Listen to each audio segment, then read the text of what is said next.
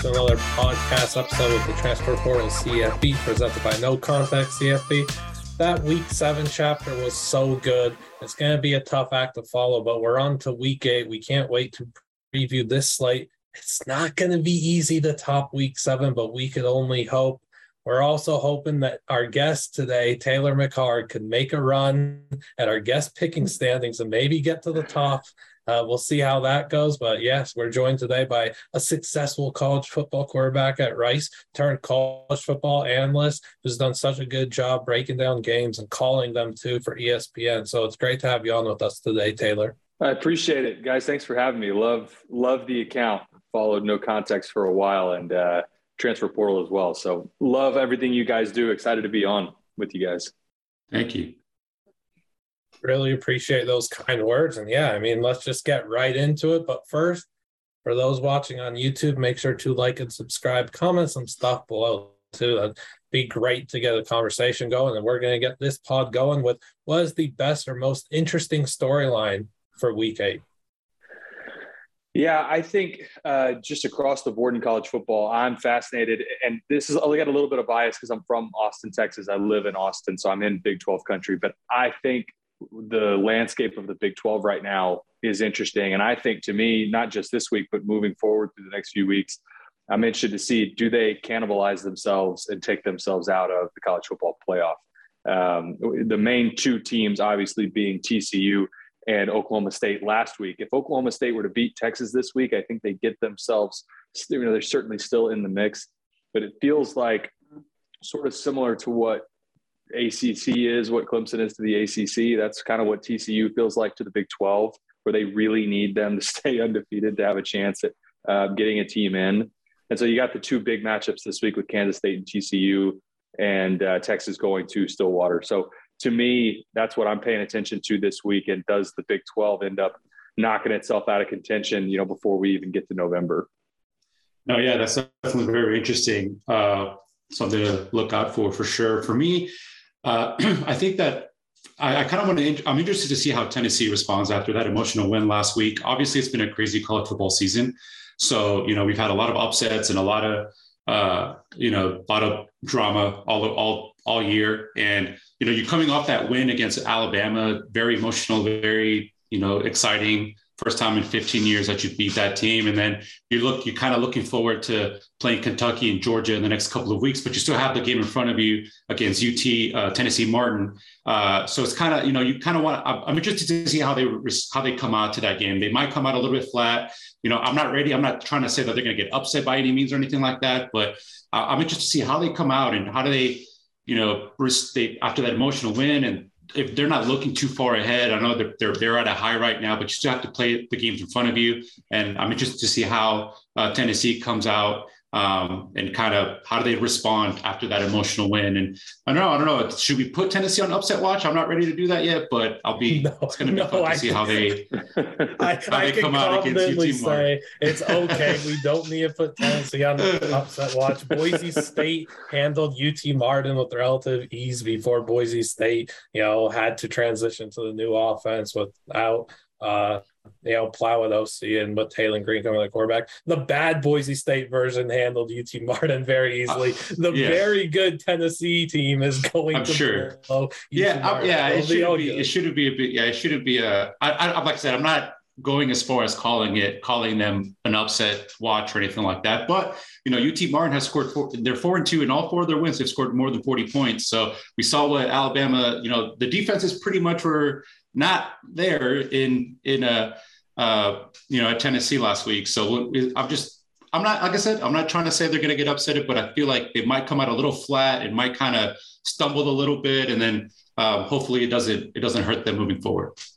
Man, you that would have been the uh, the hot take of the century had you said Tennessee's on upset alert. Man, we would have plastered that all over social media. Like, look at the fraud that Brian is. No, I'm, I'm oh, kidding, but I, under, I understand your point. Um, I'm going to go way off the beaten path here. I'm going to go to San Diego State for the biggest storyline. In my opinion, this is one of the most interesting storylines in college football this season.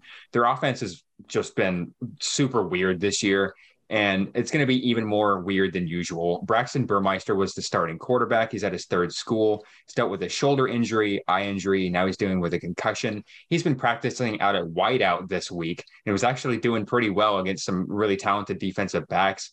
And they started Jalen Mayden as their starting quarterback last week. He's a converted safety, did play quarterback in high school, was a very good one, committed to Mississippi State as a quarterback. Uh, but this year, he's been taking all reps on defense until a couple days before the Hawaii game last week, and he balled out. He had 322 passing yards. They've announced him as the starter for this week. So I really want to see what kind of spark he can provide to the San Diego State offense that had zero spark coming into this game uh, against Hawaii last week. Nobody wanted to talk about the big time games in the big sky. You guys are going to leave that to me. this is the most interesting storyline. I'm serious. You have number five Weber State playing at number three Montana State, and number seven Montana playing at number two Sacramento State, which is a 8 p.m. Pacific game that's on ESPN too. So be sure to tune into that game. But look, the Big Sky is clearly the second best conference in the FCS you know, behind the MVFC, of course. And these are just two quality showdowns that we're going to get to, you know, kind of watch. I know many people are going to watch it, whatever. I'll be locked in for the Montana Sac State game, though. But this is a game that has massive playoff implications for seeding. So these these two games are going to play a big role in where teams get placed in the FCS playoffs. And I'll just give you one player to watch from each team. Weber State's got corner Maxwell Anderson, five interceptions in six games. He's going to be a low key NFL prospect. Montana State receiver Willie Patterson was a star on SVP's bad beats last night. Uh, he's got eight reception, eight receiving touchdowns on 24 catches in seven games. Kind of a YAC monster. Patrick O'Connell, linebacker at Montana, seems like he's been there for 25 years. Seven and a half sacks, two interceptions, 50 total tackles in this season. He just keeps on thriving. And then Cameron Skattebo, the running back at Sac State. This guy is as tough as they come. The touchdown he had last week against Eastern Washington, the red turf, the turtle he put up there. He's just a tough dude. He's a fun watch. And with that, we're going to bounce to the group of five team that has the best chance of making a New Year's Six yeah, I, some more bias uh, coming from me here, probably. So, if this any Mountain West fans out there or, or Conference USA Sunbelt, don't come after me for this. But um, I think it's likely whoever ends up winning the American. And I know that's not necessarily a, a shock. I'm probably going sort of chalk down the fairway with that answer, but I think it's a down year for the Mountain West. Uh, I think Coastal Carolina losing hurts in the Sun Belt. Um, and Conference USA, if UTSA had figured out a way to get a, a, at least a win over Houston earlier in the year, maybe they would have had a chance. But because they lost, I think it ends up coming down to whoever wins out of the American because you're likely talking about either Cincinnati, who was a playoff team last year, so they're gonna and they're already ranked, UCF, who's on the cusp of being ranked, and then Tulane, who is ranked. So you know, one of those three teams, even with two losses, it wins the wins the American Conference. I think that team probably ends up being ranked at the end of the season. I, think that's probably who ends up being your your representative. Uh, yeah, uh, Taylor literally took the words right out of my mouth. I was going to say the exact same thing. Uh, if UTSA had beaten Houston in that triple overtime game opening week, I would have easily gone with them. I think that UTSA is probably going to. Uh, I think they're good enough to run away with with Conference USA. Um, but they didn't beat Houston, so I don't think that it'll be enough to to catch up to the American teams. Uh, obviously, the American Conference, although it is a Group of Five conference, it is all kind of seen as that almost to that Power Five, almost Power Six level. Some people like to call it. So, um, so yeah, and I, I do agree with with Taylor 100. Uh, percent The winner of the American Conference should have the path there. Um, so I'm gonna gonna I'm kind of gonna go on uh, I'm, riding the green wave, baby. I'm going to go with Tulane. I really think that Tulane is going to, they, they still have to play UCF. They still have to play um, Cincinnati. So if they can get through those games, uh, and like Taylor mentioned, that UCF is on the cusp of being ranked. Um, if they can get through those games, and you know, I'm I don't know if I'm just eating, I'm drinking the Kool Aid, and I really believe in the Green Wave, but I'm going to go ahead and say that I think Tulane will do that uh, and be and win the American and head to the uh, to a New Year's Six Bowl for sure. I mean, I think it's pretty easy to predict that, you know, whoever the New Year's Six representative in the group of five is will be from either the American or the Sun Belt. Um, I mean, the MAC has been fairly underwhelming. It's going to cannibalize itself. We know what the MAC will do. Mountain West, like you said, Taylor has just been ridiculously underwhelming as well for me, I think it's going to come down to either UCF or Coastal. Tulane and Cincinnati, their schedules don't really look quite as easy as UCF's, which is why I think UCF has the path to get there. I also think UCF is the most complete team in the group of five right now. I mean, they've got a top five offense, a top 10 scoring defense, the best red zone defense in the country. They shut teams down in the second half, they turn them over in the second half. I think they've only given up nine points in the second half in the last four games. So this is a team that's firing on all cylinders right now, and I think they have a really good chance to to win out potentially. Coastal, I wouldn't put it past them, but their defense has been abysmal recently. You know, they gave up 49 points to Old Dominion. They did not look good at all in that game. If they're going to get there to the New Year's Six and win the Sun Belt, Grayson McCall is going to have to carry them because that defense is going to struggle. But my prediction, I'm going to go with the Knights of UCF. Grayson McCall needs some help. They got to get that guy some help because he he's been carrying a piano on his back all season. I feel bad for him. Been dealing with injuries too. Please help that guy out. Future NFL quarterback. Don't care what the haters say. I'm going to be a hater here though. Am I wrong for thinking that Tulane could end their season without picking up another win? Because their schedule is extremely difficult if we look ahead. And this is a team that I believe has overachieved. Uh, Tyjae Spears has been a stud in everything, but I just I just don't see it. I really do think they've overachieved. Uh, I know I was one of like 12 people that picked them beat K State and everything, but that was like three years ago, it feels like. I, I, I think this schedule is just so tough. I also went with UCF slash UTSA. I think the American's going to have some cannibalization. I really think UTSA is going to win out. They're going to have some solid wins, you know, with UAB. They had the win against Western Kentucky, whatever. I know they they missed out their opportunity against Houston. They also missed the opportunity when they collapsed at the end of the third quarter and the fourth against Texas. But I just see UTSA winning out. I don't think anybody at their level can defend an offense that has Frank Harris at quarterback with De'Corian Clark, Zakhari Franklin, and Joshua Cephus at receiver. It's one of the best receiver trios in the country. This team's just going to hold serve. They're going to keep winning.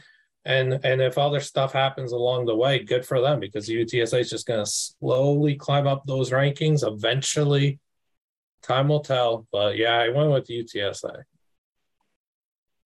We'll move on to the team in week eight that we believe has the most to gain. Oh, well, it doesn't have to be a team, it could be anyone. The team, uh, I said the team. who, who has the most to gain and who has the most to lose in week eight? Yeah, oh, Liam, I'm I'm going with the uh, the banner that you got over your left shoulder there. Uh, I think it's the Bruins. I think it's it's weird to say that the number nine team in the country is sort of quietly a top ten team, but it's also I feel like that's par for the course for the Pac 12, where they don't get some of the attention that maybe they deserve at a national level. But they're 6 and 0. And if they win at Autzen against Oregon, all of a sudden this team is now a legitimate, legitimately in the playoff discussion. I think they are already there, but a win over a top 10 Oregon team on the road at Autzen, uh, man, that catapults them into the legitimate discussion for the playoff. And it sort of validates who they are as a team.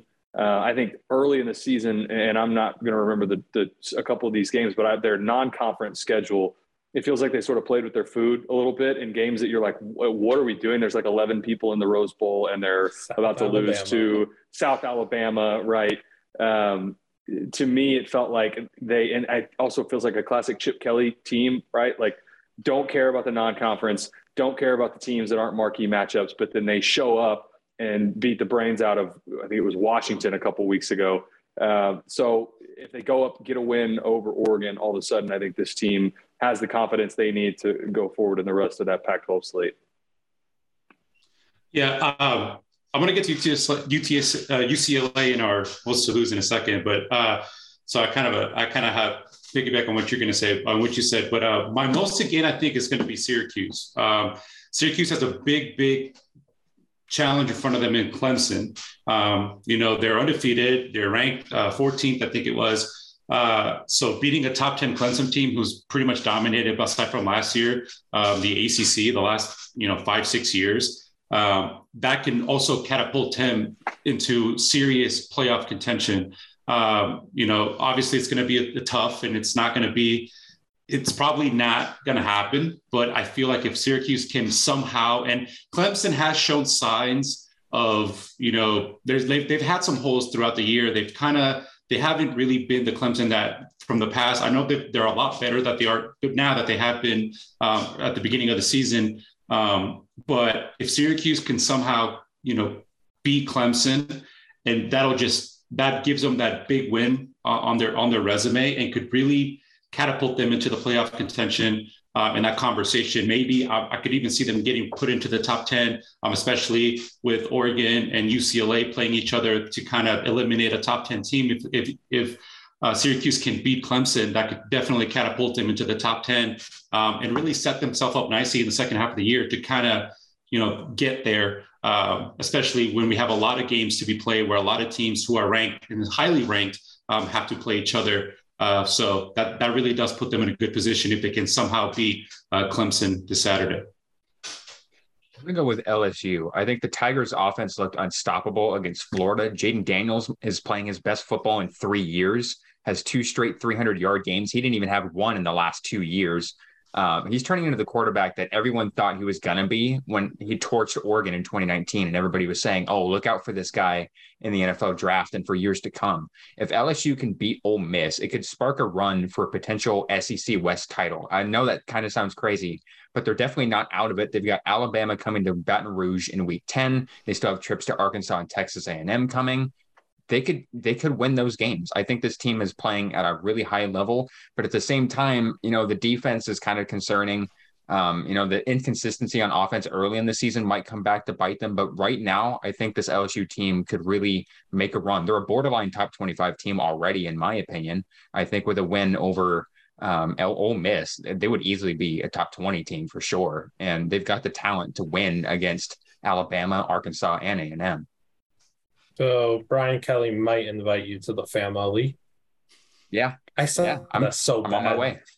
Yeah, I know. so bad. That was ter- I am not the accent guy, but my biggest winner or most the game, Weber, is UCLA slash Oregon. It's just straight up the winner of this game. I think we're kind of overlooking what this means for Oregon. First off, it means redemption for the team that got curb stomped by Georgia to come back and bounce back like this in the way that they have in every game since that one it's very impressive. They're going to get their respect that they deserve. And then if you just look at these teams' remaining schedules, UCLA's got Stanford, they're at ASU, Arizona, they're hosting USC, and then they're at Cal. A lot of winnable games are outside of the SC one, of course, which is going to be a just a great game to watch. Then Oregon's at Cal, at Colorado, first Washington versus Utah at Oregon State. Both teams have – you know, the Pac-12 stuff. I ain't saying this. It's a it's a dang good conference this year, but both teams do have a lot of winnable games. They're going to be in control, uh, you know, their path, getting to that Pac-12 title game, possible playoff berth. I don't know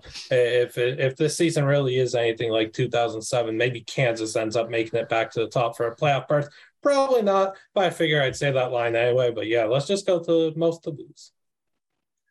Most to lose for me, and and I guess this is really for the remainder of the year for me. I know we're just talking about this week, um, but it's Alabama because they can't lose another one. And if the expectation year in and year out is to get back to the college football playoff, they really very easily could have two, maybe three losses on their schedule to this point. If Quinn Ewers stays healthy, they I think they certainly lose to Texas. Even with him out, if one of those calls goes against them, they lose that game.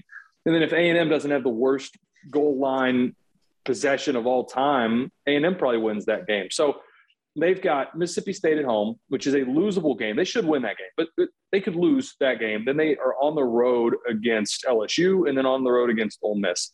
You drop any one of those three, and it's over. They're not going to make the playoff with two losses before they even get to the. I don't know that they would reach the conference championship, but even if they did, I think they're out of the playoff race. And for Alabama, with that level of expectations, to me, I think they have the most to lose, maybe of anybody right now. Yeah, no, that's a definitely a great point. Um, so I, I kind of went uh, like I like I said earlier. I, I, went with UCLA or slash the Pac-12 has the most to lose. Um, I don't think a, a one-loss Pac-12 team is going to be enough to make the playoff. We already saw uh, USC lose. Obviously, um, Oregon, um, what they what they did against Georgia, and another loss, I think will obviously definitely get uh, put them out of contention there. But UCLA has a great chance here. Um, if they can get a top ten uh, top ten win against Oregon, that could really to keep them undefeated. That definitely puts them in, in, into the conversation and puts them into that position to make the playoff. Um, so if if UCLA were to lose you were to lose this game against Oregon, I just don't see a path for a Pac-12 team to make the college football playoff at the end of the season. Um, obviously, there's a lot of football left to be played. A lot of things can happen, uh, but you see how uh, you know you have the SEC. We have we, there's a path for potentially two, maybe three SEC teams to make the college football playoff. I know that's crazy to say, but there's definitely a path there with Tennessee, Georgia, Alabama, Ole Miss, all those teams still having to play one another. Um, so there's a chance for you know four teams to finish with one loss in the SEC. Uh, so the Pac-12 really needs to have that one team that's undefeated, uh, that has the signature wins um, and UCLA is on that path. So I think that as of right now, UCLA has, and slash the Pac-12 have the most to lose uh, because if UCLA loses this game, I think that's pretty much ends the chances, in my opinion, for a Pac-12 team to make the college football playoff. I hope we don't live in that SEC invitational college football playoff world. That sounds absolutely miserable.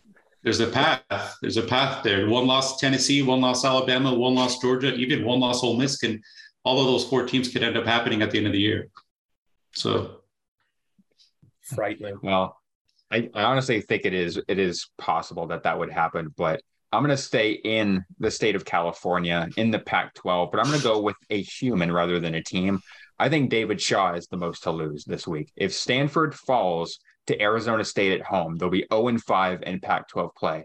Even though they beat Notre Dame last week, and that was a ugly win, but a win nonetheless, and South Bend. I still think David Shaw is one of the hottest seats in college football. They've lost 11 of the last 12 Pac 12 games. I guess technically their streak against FBS teams in a conference is still is still there. So if they lose at home to an Arizona State team that is just abysmal right now, uh, yes, they beat Washington. That was a great win for Shaun Aguano in that program, but they're still in the middle of a huge rebuild right now.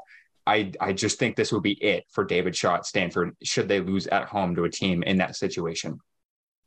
Man, I'm going with Tony Elliott. I'm sorry. I know it's his first year at UVA, but how doesn't he have so much to like? Like, dude, I know it's his first season. I understand, but if we really like kind of take a deep dive at things, let's just look at it if you start two and five, oh and four in the ACC with a lackluster, with all these lackluster performances, and then you add on a loss to Georgia Tech, where you're a three point underdog, which says enough about where Virginia is right now that they're a dog to Georgia Tech. Like this stuff is bad. And yeah, you could again go back. It's his first year. Recognize what happened at Clemson in 2021. The offense was absolutely anemic. In 2022, Clemson has totally turned it around. DJU looks a whole lot better than he did in 2021. The offensive line looks better. The receivers look kind of better. The scheme isn't as anemic as it was in 2021. There are just so like Clemson's just so much better off with them. Now look at what happened to the UVA offense. What was everybody saying? Literally everybody was saying, "Oh, Brennan Armstrong, uh, Dontayvion Wicks, Keytaon Thompson. UVA's got dudes everywhere on offense. They're going to lie at the scoreboard. No, they don't. Brennan Armstrong has turned into a pedestrian quarterback for no reason. He's just fallen victim to the Tony Elliott like empire, I suppose. Like this stuff is terrible. This was a guy that was a potential, you know, dark horse Heisman candidate. Now he's like completing 54% of his passes or some garbage. He's not running at the high level. He's not having fun out there. Like Dontayvion Wicks is completely like fallen off too. He's not the coveted NFL prospect he used to be. There's just the sample size that we've seen from Tony Elliott ball clubs and the level of regression that there is is really scary to me. I it, honestly, if UVA loses and another lackluster performance to Georgia Tech, and I'm, you know, working at UVA, I'm I'm kind of considering like, you know, this guy might have to be a one done. We might have to find his replacement ASAP. I know it ain't gonna happen, but I'm just gonna speak the truth right now because I don't see this marriage between Ellie and Virginia lasting very long at all. Speechless. Thank y'all. Point. Good point. Good stuff. Thanks, thanks, thanks. How about the game you're most forward, uh, most looking forward to watching? Words are tough. Um, I I'll stick close to home for this because, and this is again back to the Big Twelve. I am interested to see Texas go to Stillwater. And the reason that I'm paying attention to this game is Oklahoma State really should have and could have won their game last week against TCU. How do they bounce back? If they get a win over Texas, they're still in the driver's seat. If they win out and their only loss is to TCU, who's likely going to be at the top, you may see just a rematch between those two in the conference championship later in the year. If they lose, Texas is quietly they're only they have one loss in the Big 12, and it was to Texas Tech, who's going to be a non-factor in the Big 12 as the season plays along, just in terms of the the championship. If Texas wins at Stillwater, all of a sudden, because they missed their, they, they got through their trap game last week against Iowa State. That was a trap game, and they just ran the ball with uh, Bijan and Roschon right at Iowa State. Got lucky there at the end and got out of there with a win if they can turn, go to Stillwater and get a win, all of a sudden now you're talking about Texas out of nowhere, it feels like back in the hunt for the Big 12 championships. I think there's a lot at play for both of those teams this week. Yeah, that's definitely one I'm going to be looking at as well. Um, I went with what we've been talking about, uh, Oregon and UCLA. I think that's you know going to be a great matchup too. You know, the the Pac-12 it's is fast football and they play a lot of scoring and uh, I'm very interested to see both of those teams. You know, Oregon, how, they've been able to basically salvage their season um, after that embarrassing loss to Georgia. They've been able to kind of get back into the mix and be back, go back to being a top 10 team. Um, they had the great win against BYU earlier in the year. Um, and obviously, like I mentioned before, UCLA has a lot go has a lot riding on this game. They, they want to, to remain in playoff contention and really catapult them into that next kind of top echelon of teams. Um, they have to win this game. Um, so no, I, there's really not much more to say. We've pretty much covered that game pretty extensively um, at this point. So, uh, but that's the one I'm looking forward to the most. I wouldn't say that this is a game that I'm most looking forward to because I'll probably I'm trying to go to the game in Eugene and college game day and all that good stuff. So obviously I'm looking forward to that the most. But one game that I'm really interested in watching is BYU and Liberty. It's going to be at the same time as as the Oregon game, so I'm not going to be tuned in as locked in as I probably would be otherwise. But this BYU defense got absolutely shredded against Arkansas last week 644 yards, seven touchdowns, 34 first downs, 12 of 15 on third down against Arkansas. I mean, they can't tackle, they can't cover, they can't get off the field on third down. Kalani Sitake seemed to acknowledge that they've got a huge problem on defense. Changes have to be made. And if Liberty's balanced offensive attack rips them apart, I mean, I wouldn't be surprised if BYU's defensive coordinator Ilaisa Tuiaki would be out of a job, to be honest. And this Liberty team is very good. I thought they could have gotten uh, votes in the AP poll. I think they're a really good team that you shouldn't sleep on uh, as we round out the season. Yeah, BYU and Liberty is certainly a matchup of some institutions, to say the least. I, I didn't want to yeah, say that part. I, I, thought we were gonna. I thought we were gonna steer clear. Well, this is a oh, football podcast. Yeah, my bad. Football, the football, the football between Syracuse and Clemson is going to be good. I think I actually really love this matchup between Clemson's offense and Syracuse's defense. I think Syracuse has a very underrated and prolific defense with NFL guys all over the place. Garrett Williams is going to be a you know a top fifty pick at corner. Mikel Jones is Duce Chestnut, Caleb Okechukwu. They're all really good players that headline the bunch. Let's see how this Clemson offense takes this test and against another good, strong defense. How does the DJU redemption arc continue? And then even on the other side, like Sean Tucker and and Oronde Gadsden the second going up against Clemson's amazing defense is going to be super fun. So I'm really looking forward to that game. I don't think Syracuse pulls it off, but 2007 2.0, you never know, right? Yeah, probably not happening. You never know though. But uh, uh, Taylor, I feel like we'd be remiss if we didn't ask you what it was like to, you know, get that call and just commentate the Boise State UTEP game with little to no prep. What was that experience like? That's yeah, that was so crazy. Yeah, that was wild. That was a crazy day. I had been in contact with CBS for a while, and I just hadn't had anything open up with them, and so we talked about stuff for for next season but they told me, look, if we have something, you know, somebody gets sick or there's any sort of issue, we'll give you a call. And because uh, I've been doing most of my games with ESPN, and I had just landed in Houston. I was doing the Houston and Rice game, and uh, I went to do my buddy's radio show, and I was at the iHeartMedia studios, and we did the first segment. and I get a call from uh, back to back calls from a DC number, and I'm like, I don't, you know, don't know who that is. Um, anyway, they, they call me and they're like, look, Aaron Taylor, our analyst, is sick, and can you get to UTEP like now? And uh, I like, look, I was like, let me let me look up some flights. Let me see if I can get back because I wasn't so much worried about getting there. I just didn't want to screw up my game with ESPN the next day. And I mean, they would be, and rightfully so, I'd be pissed, right? Um, and there were enough flights. The weather looked good getting there and back. Drove back to Houston Hobby Airport, jumped on a plane. Aaron Taylor was awesome and like just teed me up with all the notes that he had.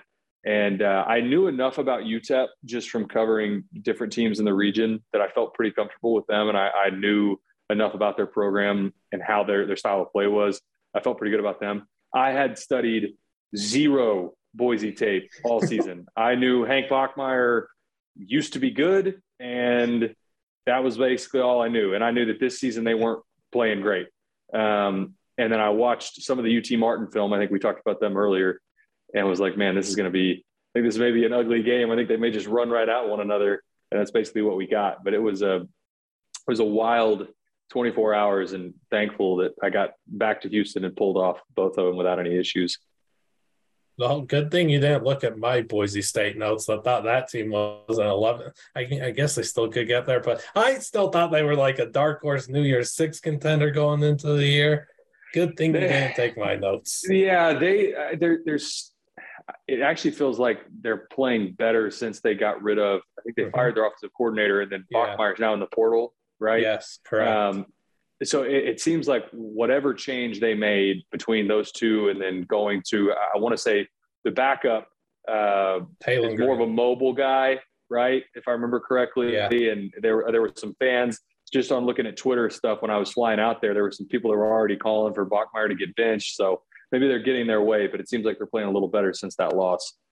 Yeah, I, it was kind of ugly when they played San Diego State, and then the second half because they got shut out in the first half, and then they're like, "All right, we're just gonna let Taylen Green run the rock," and it completely yeah. changed their offense. I wish that you got to see that because Taylen's such a fun player to watch. But yeah, I mean that that experience that you had to call that game and then you know the Houston Rice one next game, it, that stuff is almost unheard of to call two games in two days like that. But uh, yeah, good good job, really good. Appreciate job. it. Yeah, as soon as as soon as uh, we watched that game and we heard that you were uh, you know, filling in at the last minute. I think I messaged Liam that night. I was like, we got to get him on the pod and then talk about that because that was that was super cool. So yeah, yeah not the most fun game you. to watch unless you're a UTEP fan, but yeah, you absolutely killed it on on very little preparation. So props to you. Thank man. you. I appreciate that. Now, something we might not do well at is predicting the four playoff teams. I don't know how this is going to go. Uh, um, all right, I'm going to go chalk for the first two. Uh, I think I don't think there's anybody that beats Clemson out of the ACC. I think they get back there. I think DJU is playing well enough that they get back there with them. I think Ohio State is far and away the best team out of the Big Ten this year. I don't think Michigan beats them. Uh, I think they get back in. The other two are sort of hot take bold predictions. I don't think you could really die on a hill for any one of the SEC teams right now to run the table. But if you made me right now, I think Tennessee has the best chance to do it and get to the SEC championship game. And if that happens, I think Tennessee gets in regardless if they lose or not. So I'm putting Tennessee in. The last one is sort of my Desmond Howard flyer that, you know, may get made fun of later in the season for. But I think TCU has a legitimate chance to run the table in the Big 12. And if they do, obviously they're in. But they've got the weapons on offense. You saw last week against Oklahoma State. You can never count them out in a game. I think they have what it takes to run the table. They, they're battle tested already. And if they do, then I go Clemson, Ohio State, and then Tennessee and TCU for what I think would be one of the more fun playoffs since we've had the playoff. I'm I'm down for that a lot more than the SEC Invitational. That yeah, the SEC round robin invitational that Brian was calling for. yeah, this one sounds fun. Yeah, no, that's that. That would be cool. I, I, I like to see new new teams and and underdog stories. I'm a big underdog guy, so I definitely I would love to see that as well. Um, I kind of went a little chalk as well. Like I, you know, Ohio State and Clemson, um, kind of like Taylor you alluded to. I think they're probably have the easiest roads to get to where to get to the college football playoff. Um, obviously, I mentioned the Syracuse game coming up with Clemson. If they get if they, if Clemson does win, which we all expect them to, that, it just adds another notch to the resume. Uh, so even if they do slip up later on, that I don't think it. I still think they get there. Um, Ohio State, yeah, I just, I mean, they still have some games to play moving uh, for the rest of the year, but I think they're pro- they're one of the four best teams in the country, so I think they make it as well. Um, so I, I, I struggle with the last two teams, uh, and uh, I guess it's my SEC bias showing, uh, but I went with Tennessee and Georgia, and that's two SEC's teams. Now, my thought process is so they're both going to be undefeated when they play each other. Whoever wins that game um, probably it's obviously going to go to Atlanta for the SEC championship game. Um, if Georgia goes to Atlanta and beats Alabama, that'll be Alabama's second loss, maybe even third loss by that point. Um, and you know they definitely get in, and then a one-loss Tennessee team could get in, and then switch and vice versa. If whoever wins that game wins the SEC championship game, and then the loser is going to be there with one loss, they're still going to have a great resume. Um, I think that that is going to be the deciding factor there. The, the big thing I think for Georgia is how does Oregon continue to play for the rest of the year? That win in week one has becoming is becoming more and more impressive as Oregon has played, uh, and especially if Oregon beats UCLA this week, that's another top 15 win for them, top 10 win this time. So if Oregon can run the table and maybe win the Pac-12, that is going to be a huge resume boost for Georgia, even if they do lose to Tennessee, um, and and and they are 11 and one at the end of the year. Um, so that's where my thought process kind of is. But I could easily see obviously Alabama running the table, Ole Miss kind of there because like like Taylor, you mentioned they Alabama looks beatable this year. Their defense isn't as good. Um, so you, you, there are a lot of teams with high-powered offense in the SEC West, like Ole Miss and Mississippi State, that could, you know, potentially outgun Alabama. Um, so that's what I think that opens the door for two SEC East teams to make the college football playoff. And I think just really quick, Brian, I think it could absolutely happen. And if you want to see college football fans come completely unhinged, let a Pac 12 and Big 12 champion both be one loss teams and Tennessee go in as a non conference champion with one loss over both of those. It could, it honestly could happen if they lose close, if it's like a field goal loss to Georgia and then Georgia were to run over and steamroll Alabama. It could absolutely happen if the Big 12 and Pac 12 champions don't look great on their way to uh, their conference championships. Well, just don't come to my house with pitchforks. I, I, had nothing to do with it. I just talk about the games. I have nothing to do with it. I, what a shame. This will be such a good year for an expanded playoff. That's just a crazy thought I had. Maybe, yeah. you know, maybe we just implement that now. Yeah. And Taylor, what what you said is almost exactly how I envision it all happening. I have Georgia as the one seed going undefeated, beating Tennessee in a couple weeks, and then winning the SEC title. I think Ohio State and Clemson stay undefeated as well. And then I think Tennessee stays in as a four team, as a four seed uh, with that one loss to Georgia. I think Georgia's probably going to smack Alabama and Atlanta. And I think even if TCU goes undefeated, I, I, think TCU would probably get in. I would guess over Tennessee, but I don't think TCU goes undefeated. I do think they'll slip up. If I had to guess and put money on it, I'd probably put that game in Austin in a few weeks. And then another team that I'm, I'm really wondering about is how good Alabama could be against Ole Miss. Like that's the game where I think Alabama will be done with the playoff. And I think Ole Miss could potentially be that team that slips into the SEC championship. Maybe that Georgia beats Ole Miss. So I think it's going to be Georgia, Ohio State, Clemson, Tennessee, same four teams as Brian had, just in a little bit of a different order. Interesting. So me as the guy that all season has been saying this is like the most even playing field that we're gonna have in some time, blah blah. The stuff is all coming to fruition. So of course my playoff, we've got Ohio State, we've got Clemson, they're both gonna go on the And then we've still got Alabama. I see them winning out, knocking out Tennessee or Georgia in the SEC championship game. And then what you're not going to do as the committee is leave out an undefeated TCU team. You're not leaving them out of this playoff. Completely agree with Taylor. Sure, a week and a half ago, I said TCU is going to lose both games against Texas and Baylor at the end of the season.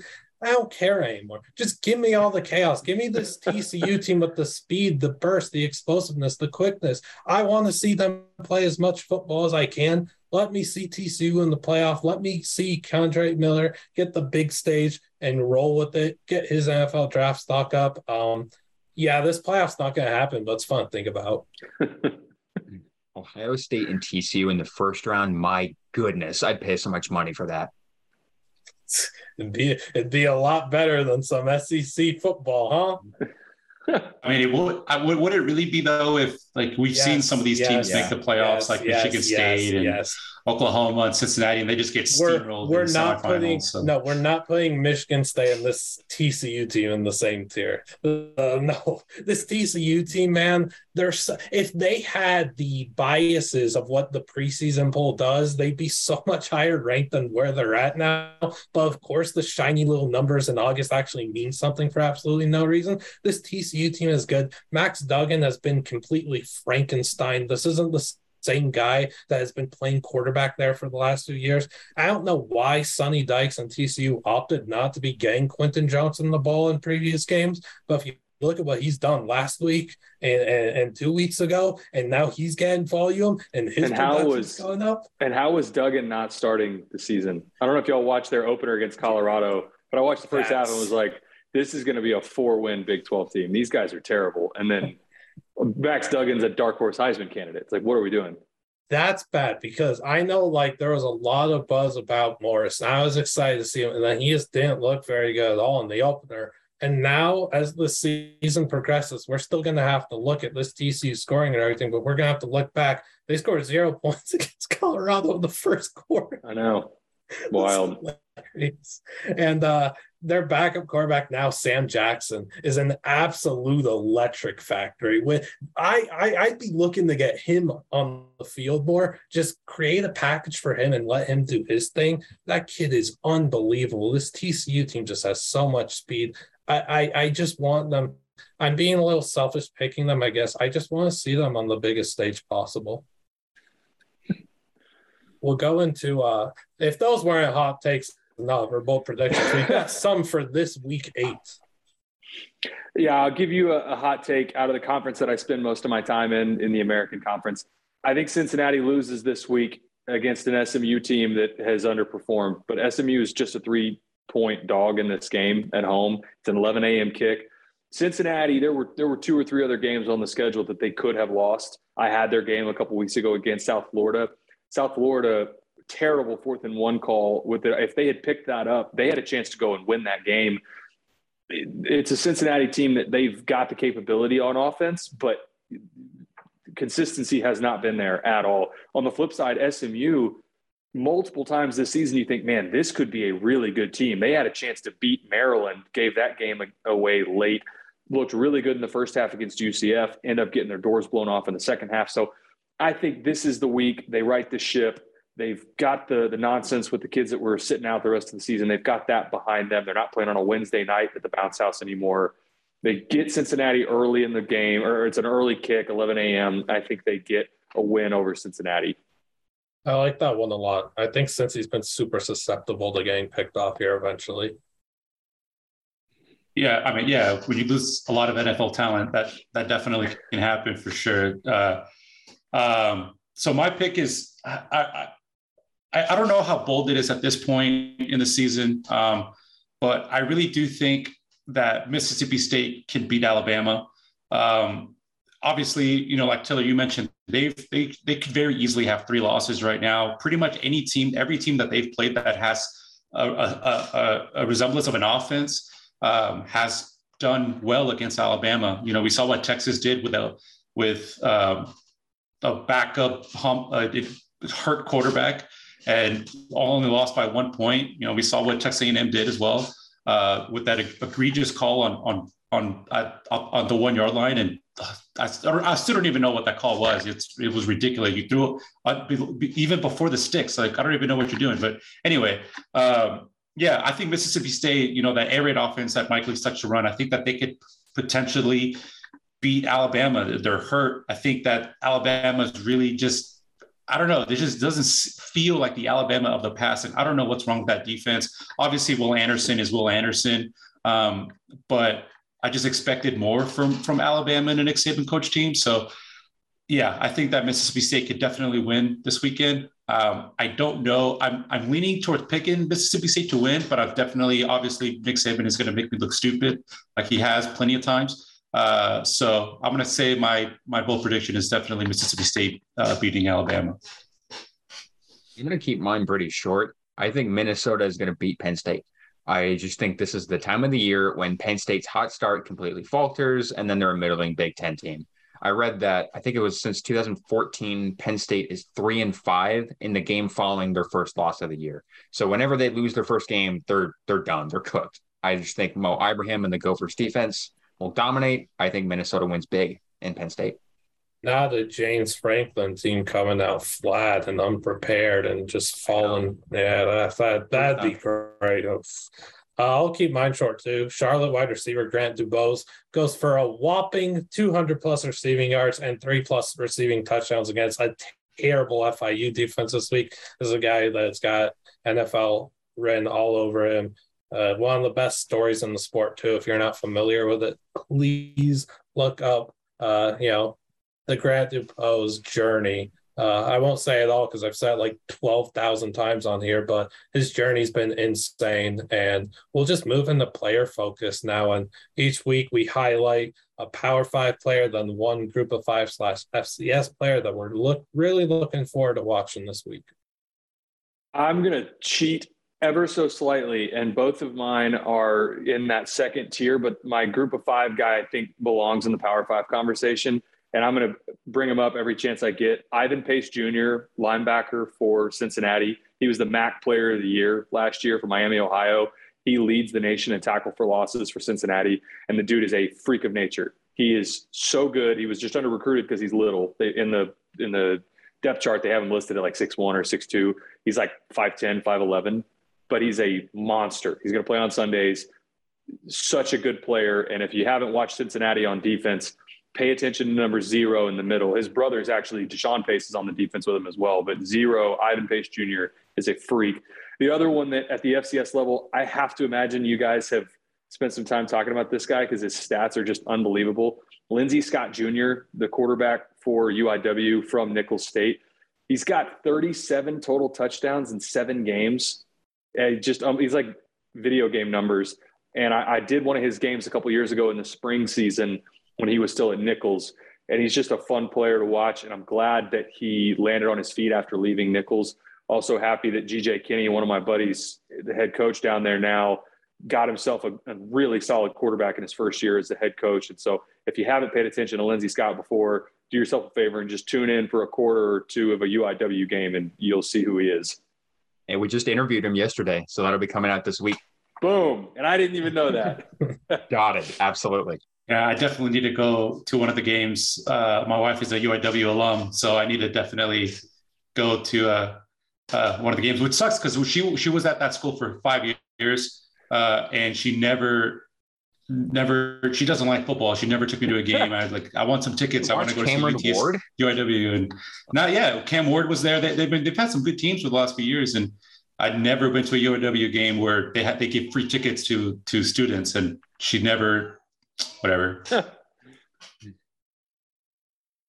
um, so, oh, it's my turn. Yeah. So my turn uh, for my two guys. So my uh, FCS player, group of five player, I went with Levi Bell from Texas State.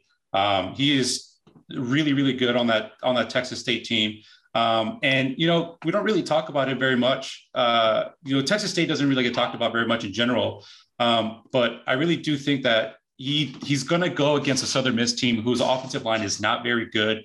Um, he has five sacks on the year, uh, and, and he's he's really really good, and he can he's basically the driver of that defense for for Texas State. So um, I'm looking out for him to have a really big game against Southern Miss and uh, lead lead Texas State in, on that on that interior um, on the defensive side of the ball. For my for my uh, FBS player, I went with Adrian Martinez from Kansas State. Um, Adrian Martinez has 500 rushing yards and nine rushing touchdowns on the year, uh, compared to only four passing touchdowns. So TCU struggled against uh, Spencer Strider, uh, Spencer Sanders. Sorry, so I'm still in baseball season. Uh, against Spencer Sanders uh, last year or last week, I mean, uh, they, he gave up they gave up 70 rushing yards against Spencer Sanders, and obviously they were that close to losing to Oklahoma State. So I'm looking for Adrian Martinez to have a big game against TCU, um, especially if he can use the ability to run uh, and kind of expose those holes uh, on, on T- in TCU's defense. I think that he might be primed for a big game um, and maybe even a win. Um, but yeah, I'm looking out for Adrian Martinez to have a big game against that TCU defense. For my Power Five guy, I'm going with Jayden Daniels. I talked about him a little bit when I talked about uh, the Ole Miss LSU game. His deep ball has come alive for the first time in three years. This passing attack is rolling. LSU certainly has a chance to keep pace with Ole Miss. So I'm definitely going to watch him because I've, I've loved watching his development. I'm glad that he's in a new spot where he's thriving once again. And then for my group of five, I'm going with Cole Snyder, quarterback at Buffalo. He's been solid this year, fairly inconsistent. Uh, this is his first year as a starting quarterback after playing sparingly at Rutgers in the past couple years. He's had two really solid targets in Justin Marshall and Quian Williams. I'm just not sure if he and the Bulls offense can keep pace with Toledo. We'll talk about that game here shortly. I'm super excited to watch that one. It's a battle of unbeaten teams in the MAC, but Cole Snyder, he's got to keep pace with Dequan Finn, who went bonkers last week. You know, I love Dequan Finn. I'm going for my Power Five guy. Sure, they lost to Colorado last week in what will be one of the most embarrassing losses all season. And this guy struggled. It's a bounce back opportunity to play in Washington, late night Pac 12 after dark. Jaydn Ott, true freshman running back, California. Get familiar with the name because you'll be watching him play on Sundays soon enough. If Nick Singleton didn't exist, we'd be talking about Ott as the best freshman running back in the country. Guy is unbelievable. Six and a half yards per carry. Does it all. Receiving abilities insane. Great contact battles. I could talk about him forever. But I got to talk about Rashee Rice, wide receiver, SMU, who I've been a fan of since early 2020. This guy has taken that ascension to the next level that I thought he was going to do last year. Crowd receiver room couldn't do it. Rashee Rice has a big opportunity this week once again to cash in on that NFL check that is coming his way shortly. Guy's going to be a top 70, 75 pick, in my opinion. Love watching Rice play. Contested catch, goon. SMU was just sending the ball his way over and over and over again. Is this a like 13 plus catch game for Rice? I think so. Now it's time to make some game picks. And some Go. of us aren't too good at this. We're actually starting with the uh the nerds. Yes, the nerds. We're going to Princeton Harvard. Let's go. I, with absolutely zero research done whatsoever, I'm taking Harvard because why not? that that sold me. Yeah, um, I'm like second to last place in our rankings in our uh, standings for picks. So I'm just done putting any sort of thought into it and just going with my gut. Um, I'm going with Harvard too. Uh, one of my favorite movies is The Social Network, and so go Harvard. Man, I tried way too hard with this with this research for these game picks, man. I really didn't have to. I mean, Princeton has won four straight against Harvard after two decades of dominance by the Crimson, in which they've won 14 of 16. This Princeton defense is for real. The Harvard defense is for real. We saw that last year. That game went to five overtimes. It was 18 to 16. I think we actually picked that one uh, yep. that week as well. Um, I'm picking Princeton to win their fifth straight. They've never won fifth straight against Harvard. Like I think it's like 70 years. So I think they're going to get their their fifth straight against Harvard. Yeah, I mean, two weeks ago, I I picked UNLV to win because my uncle Kenny. Last week I picked Duke to win because of cousin Alex. This week I'm picking Harvard to win because of cousin Alex once again. So I'm probably not going to win, but no, it's for real. Look, yeah, they did play that five overtime game last year. It was a close one. Princeton has won the last four. They didn't play in 2020. It's time for Harvard to get a win. Look out for Aidan Borguet, running back. It's just a stud that senior is. And yeah, give me Harvard for you know, family connections, I guess, like college game day. So I'm going to lose because of that. But what can you do? Much more fun game is UAB Western Kentucky appointment television. Yeah, love uh, love Western Kentucky in this. I watched uh, UAB and Rice a couple weeks ago, and UAB running back position is strong for them, but outside of that, they struggle to find production. And if we know anything about Western Kentucky, traditionally they don't have any trouble scoring.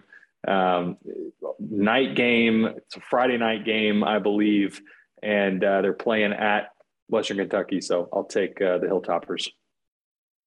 Uh, yeah, I went with UAB. I think uh, uh, I think they're still the second best team in conference in uh, Conference USA, and um, like I said, I, I, am eh, whatever research I was doing wasn't working, so I just going with my gut. So I'm, I'm going with the UAB.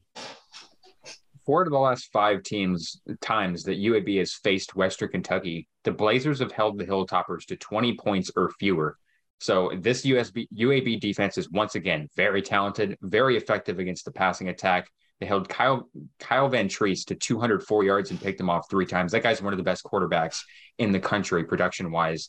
They limited Chase Cunningham. They limited Chris Reynolds. Like I think they could stop Austin Reed in this passing attack. I think UAB is going to do enough on offense to skate by. I think they get the win on the road.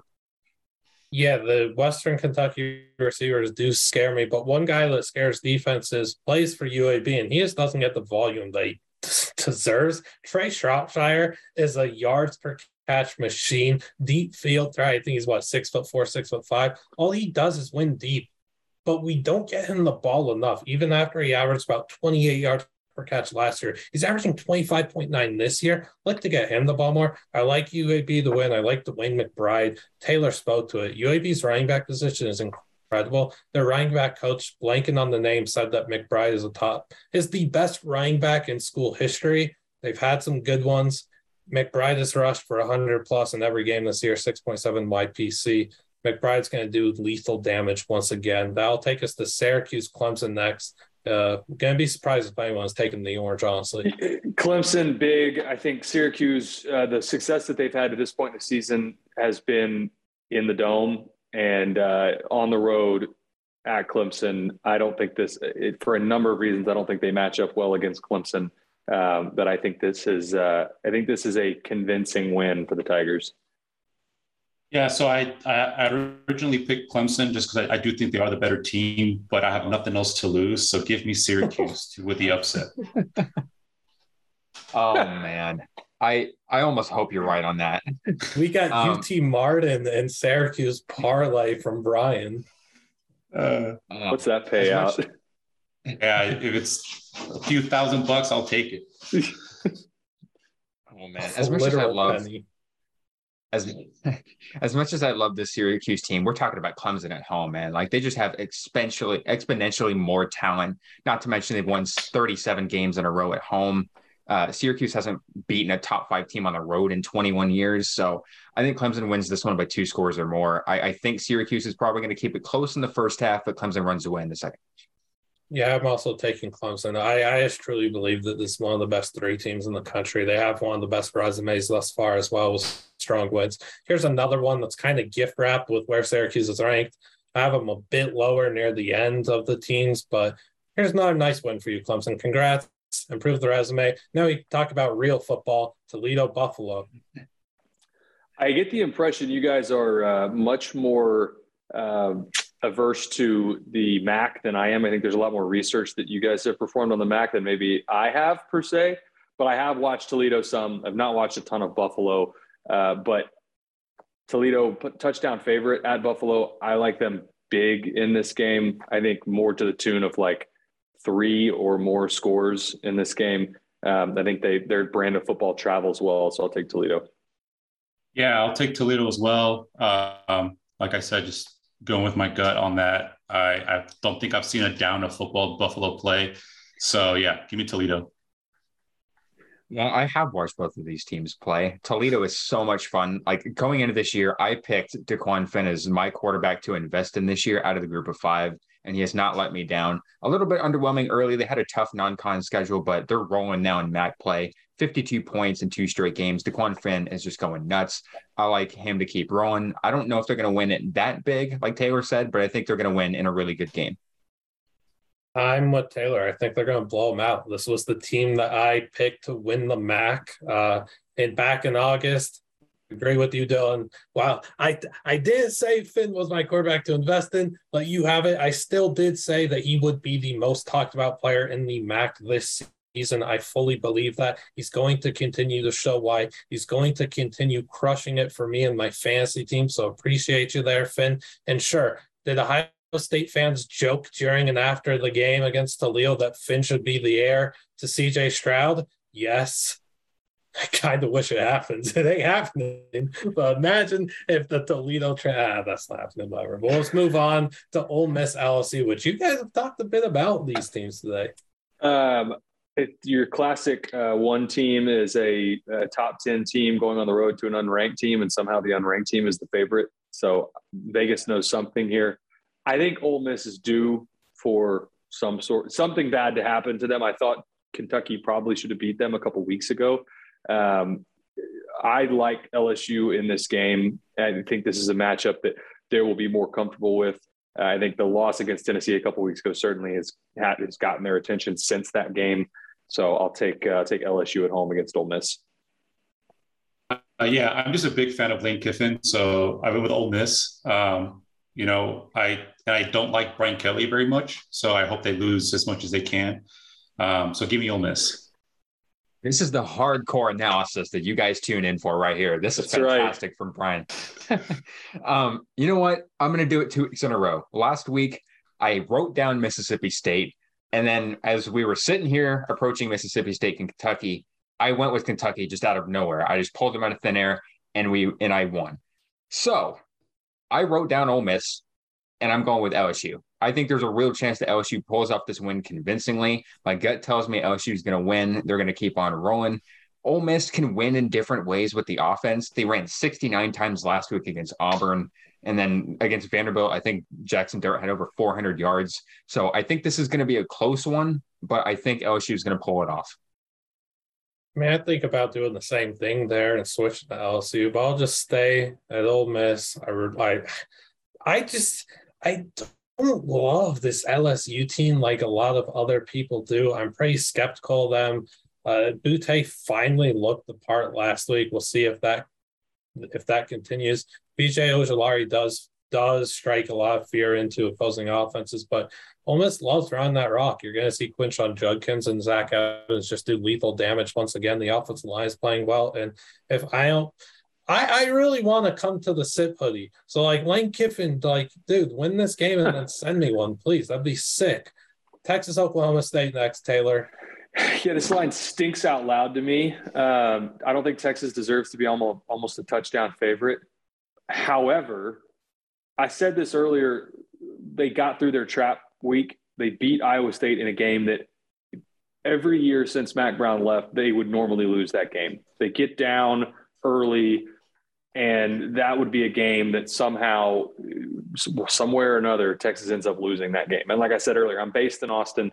I know this program better than most for having not gone there.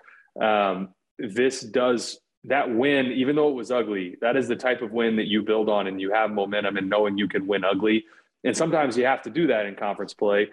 I think they match up pretty well against Oklahoma State, and I think they will get more in the downfield passing game against Oklahoma State than they did against Iowa State. I don't think you'll see Iowa State just dropped eight and said, "Run it at us," and that's what Texas did. I don't think you'll see as much of that from Oklahoma State, so expect more of Quinn Ewers this week. Uh, so I like Texas to win. I I don't know if it's going to be by a touchdown, but I do like them to win. Yeah, I agree. Uh, with each other. I think that this Texas offense is a completely different team with Ewers at the helm. Um, so, and I, it just, he just, he's just so good. Uh, so I, am glad to see that they were, I know that game against Alabama is going to go come back and, and, hunt them moving forward, but I think they're a much better team than, than the record shows. Uh, so I, I think Texas is going to win this game. And after that kind of emotional loss Oklahoma State had last week to TCU, um, they might be a little bit rattled. Um, you know, coming in. So I give me Texas to win. There's some actual analysis for you, Dylan. All right, appreciate it. That's what that's what's up. Um, I I go back and forth on this one too, just because I love this Texas offense with Quinn Ewers. If he was healthy, I think they're undefeated and probably a top five team. But at the same time, I talked about earlier how Penn State when they come off of a loss that they just continue to fall but it's the opposite with oklahoma state whenever they lose they just don't lose back-to-back games the last couple years they've won five straight games coming off of a loss so i think they bounce back with a win at home i think this is going to be a super close game i like the pokes to win it mm, all right while you were wrapping up there i went to google and i did the flip a coin thing and land on tail. So I'm going to be picking Oklahoma State here. I do fear for it though. This was a complete toss up in my opinion. I do fear though as to what Brian alluded to. The fact that Oklahoma State is coming off that emotional and draining loss to TCU does scare me. But Google's coin flip decided my fate here. So you could give me the pokes. Spencer Sanders, please bounce back. And yeah, I'm going to shout out Ta- Talyn Shettron again. I'd love to see this true freshman receiver get on the field at some point this season. He does have a touchdown against UAPB.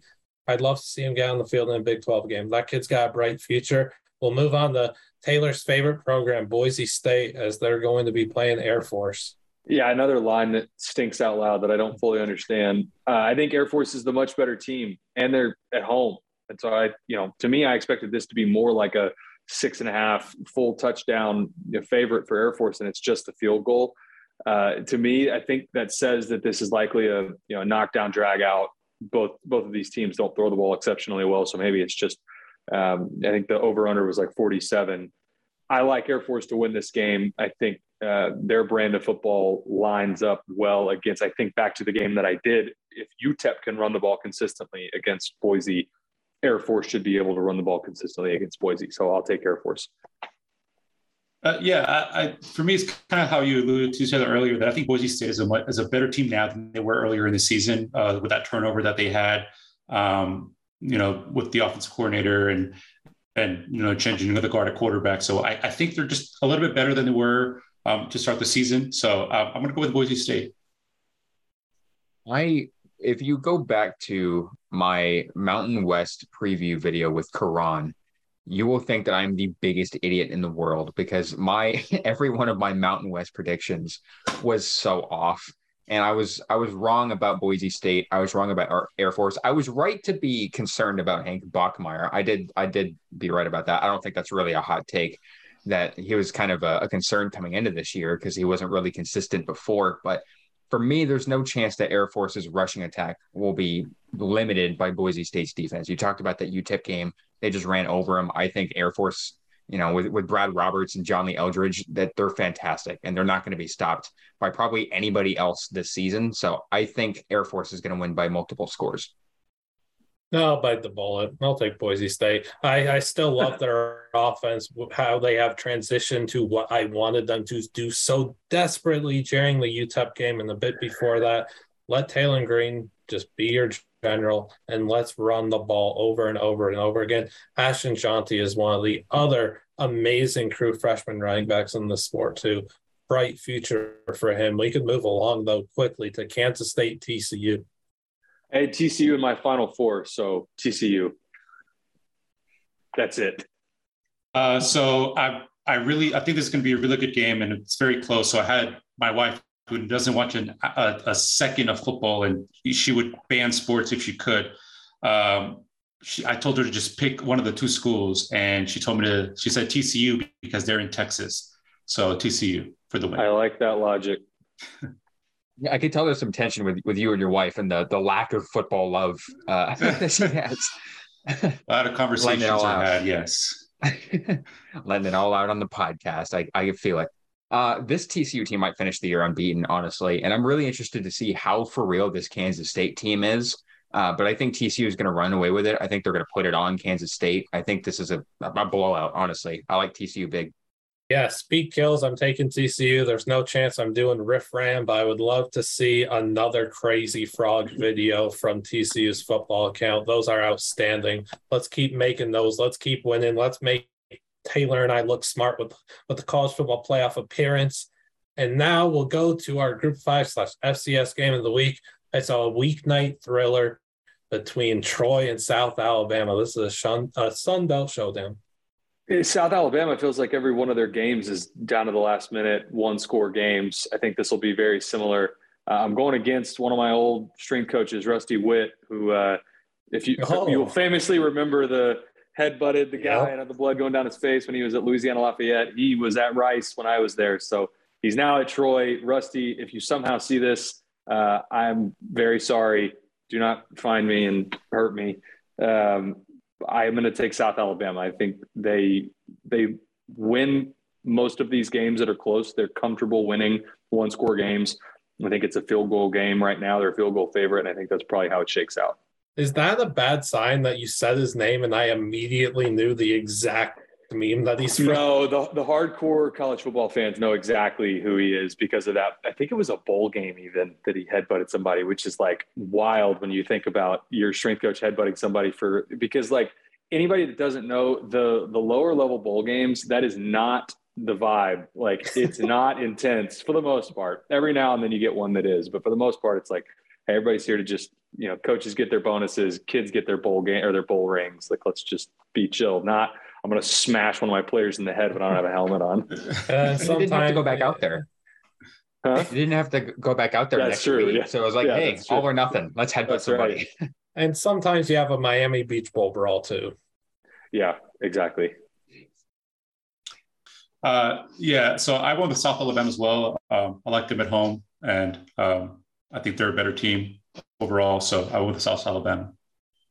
We got to shout out Troy's turnaround this year. It's been magnificent to watch. They haven't won more than five games in each of the last three years, and they're already five and two. I think they have a really good shot at getting number six, but I do think you're onto something, Taylor, about South Alabama winning in close games. They surrendered a late lead against ULL, needed a late field goal to win that one. Their defense at Louisiana Monroe allowed them to come back, but I think South Alabama is going to get a defensive stop late in the game, and they're going to win this one. As much as Chip Kelly sandbags a non-conference slate, this is South Alabama team that should still hold a win over this UCLA team. They completely folded with that terrible fourth and two call to go fake field goal, have that unit out there, whatever that garbage was. Whatever. I like South Alabama in this game. Now, I did this last week. If you're watching playoff baseball over this college football game in the Sun Belt, what the heck are you doing? You've got wide receiver at Troy, Tez Johnson, going up against South Alabama cornerback Darrell Luter Jr., a matchup of two future NFL guys at their position. Lock in, watch this. Don't watch the NBA. Don't watch playoff baseball. Watch hockey if you want. I don't care. Don't don't watch those sports. Watch Troy at South Alabama. Though it's going to be a good game. And now our Power Five game of the week. It's UCLA. It's Oregon. It's Chip Kelly going back to Eugene. This game is going to be so much fun. Not only do I like UCLA to cover, but I like them to win outright. I think um, I said it earlier, but I think Chip Kelly is notorious for screwing around in the non-conference and having his teams look unprepared and feeling like this is going to be a team that hovers around 500 once they get into the conference slate. And then the lights come on, and especially in big atmospheres, which this certainly will be at Autzen, uh, his teams seem to rise to the occasion. It's been that way his entire career. And I expect Dorian Thompson Robinson to play well. Uh, he's going to be the X factor for them. If he protects the football, he does enough with his legs. He's such a dynamic player. If he protects the football, they win. And it wouldn't surprise me if this is like a like a nine, 10 point win, not just a cover for UCLA. Yeah, I went with uh, UCLA as well. I love um, you know what Chip Kelly's done this year. Obviously, they've they've had they've had their issues and they've had their struggles. As obviously we saw what they did against South Alabama, but they've been able to bounce back from that. Um, one thing for me that I really enjoy is how they're going to be very they're good this year, but nobody goes to their games. They remind me of the Tampa Bay Rays, how they make the World Series and nobody goes to their football, nobody goes to their baseball games. So um, I think it'd be interesting to see UCLA make the college football playoff with like a total of 50,000 fans for this season. Um, but you know, uh, no, but seriously, yeah, uh, DTR is amazing. He's he's he's very elusive, and he's he brings a dynamic to that offense that um, I don't think UCLA has seen in a little while. Um, and you know, Oregon, you know, they're they they've had well, obviously we saw what they did at the beginning of the year, but they've they've also kind of had um, some of their holes um, as well. So I really want you. I really hope UCLA uh, continues that kind of momentum through the rest of the season. So I I'm picking UCLA more as of a hope, but I do want UCLA to win. I've watched just about every snap of, of both these teams this year, and I could talk all about the matchups of you know quarterbacks or the coaches or the defenses and all that yada yada stuff. But the one thing that I really want to focus on with these two programs specifically is the shift in the culture. UCLA's culture, it was kind of about, and I know Liam can speak to this. Their culture was like, hey, if we make it to a bowl game, we're solid. Like that, that was kind of what they've been shooting for the last couple years. Chip Kelly has a prove it year last year, gets them to a bowl game. Obviously, they weren't able to make it, but this year now they're they're talking Pac-12 title, they're talking college football playoff. Like this team is for real now. Then you go to Oregon. Mario Cristobal leaves at the end of last year that they kind of underwhelmed at the end of the year. They got upset against Stanford and then just fell apart at the end of the year. They come in, get ripped apart by Georgia, and now they look like a complete team. It looks fun. It looks like the Oregon teams of old. Now, we're talking about a Chip Kelly team that's like bringing back the Oregon, you know, scheme to UCLA, a little bit different, but it's still a very fun offense, pretty solid defense. And this Oregon team reminds a lot of people of the Chip Kelly days. So it's going to look pretty reminiscent. I think Oregon wins this one in a close one because of Bo Nix. This is crazy that I'm even saying that sentence right now. But the way that Bo Nix has been playing the last since that Georgia game, really completing 74% of his passes, 20 total touchdowns, one turnover. He's been sacked once, and that was not even really a sack. The offensive line is just so good. I know the UCLA defensive front is fantastic, but I think the offensive line will hold up. I like Oregon in a close one. Yeah, there's a lot of fun players in this game to talk about too. I love the matchup that TJ Bass has with some of the UCLA members in the front seven, like the Murphy twins off the edge. We're getting to watch Noah Sewell, aka Bullet Bill, play some football too. That's fun. But what on earth am I supposed to do when I have this reputation as a UCLA fan that I have to keep picking against them, or else that group chat's going to kick me out, and that can't happen. I have to pick Oregon. Uh, I. I, I wish I could give analysis, but I wrote about my analysis instead. I don't have all all day to talk about it. We gotta get up on out here. I'm picking Oregon against my own will. Please help me. Please help. Um, yeah, I mean, that'll do it for us, though. Uh, I don't know if we have anything else to say aside from our great insight on these games. A lot of stinky lines, as Taylor pointed to. There are a lot of fishy lines out there. Be careful gambling. But yeah, we really enjoyed having you on, Taylor. Appreciate you a lot. Yeah, thank you guys. Love the account. And uh, thank you for having me on. Thank you, Taylor. It was a pleasure having you. And yes, if you're still watching, make sure to like and subscribe. Follow us on Spotify and Apple as well. Keep on supporting us, means a lot. And we'll see you on the